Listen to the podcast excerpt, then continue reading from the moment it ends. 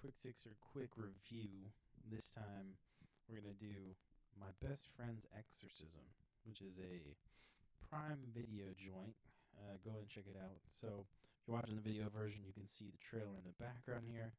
I'm gonna play it as I talk. It's two minutes 18 seconds, so I will be done before that. The end of the trailer ruins the movie, so hopefully I will not get to that point. Uh, here we go. So basically, it's a Prime Video horror, teen horror movie from the same people who made Happy Death Day and some other stuff, and it is a uh, chilled down Jennifer body, Jennifer's body like. So what I would say about it is, yeah, it's basically Jennifer's body, but um, uh, not it, not as modern. I think 80s is when it's based.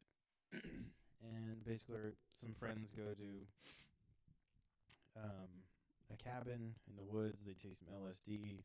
One of the friends, or two of the friends, go and wander off. They see this like shitty shack thing across the lake. They go in it. One of them gets possessed, and then she kind of wreaks havoc on the rest of her friends for the rest of the movie until her other friend tries to save her. So, uh, yeah, that's basically the whole thing. This trailer is getting really close in the video version, so come check it out. While you're here, hit subscribe, hit sub, uh, hit the notifications while you're on the video on the channel, or on your favorite podcast feed. Uh, I'm giving this movie a seven out of ten. It's a little fun, half hour and a half watch. Uh, go ahead and check it out right now. It's been out for a little while. It is my best friend's exorcism. Go and check it out.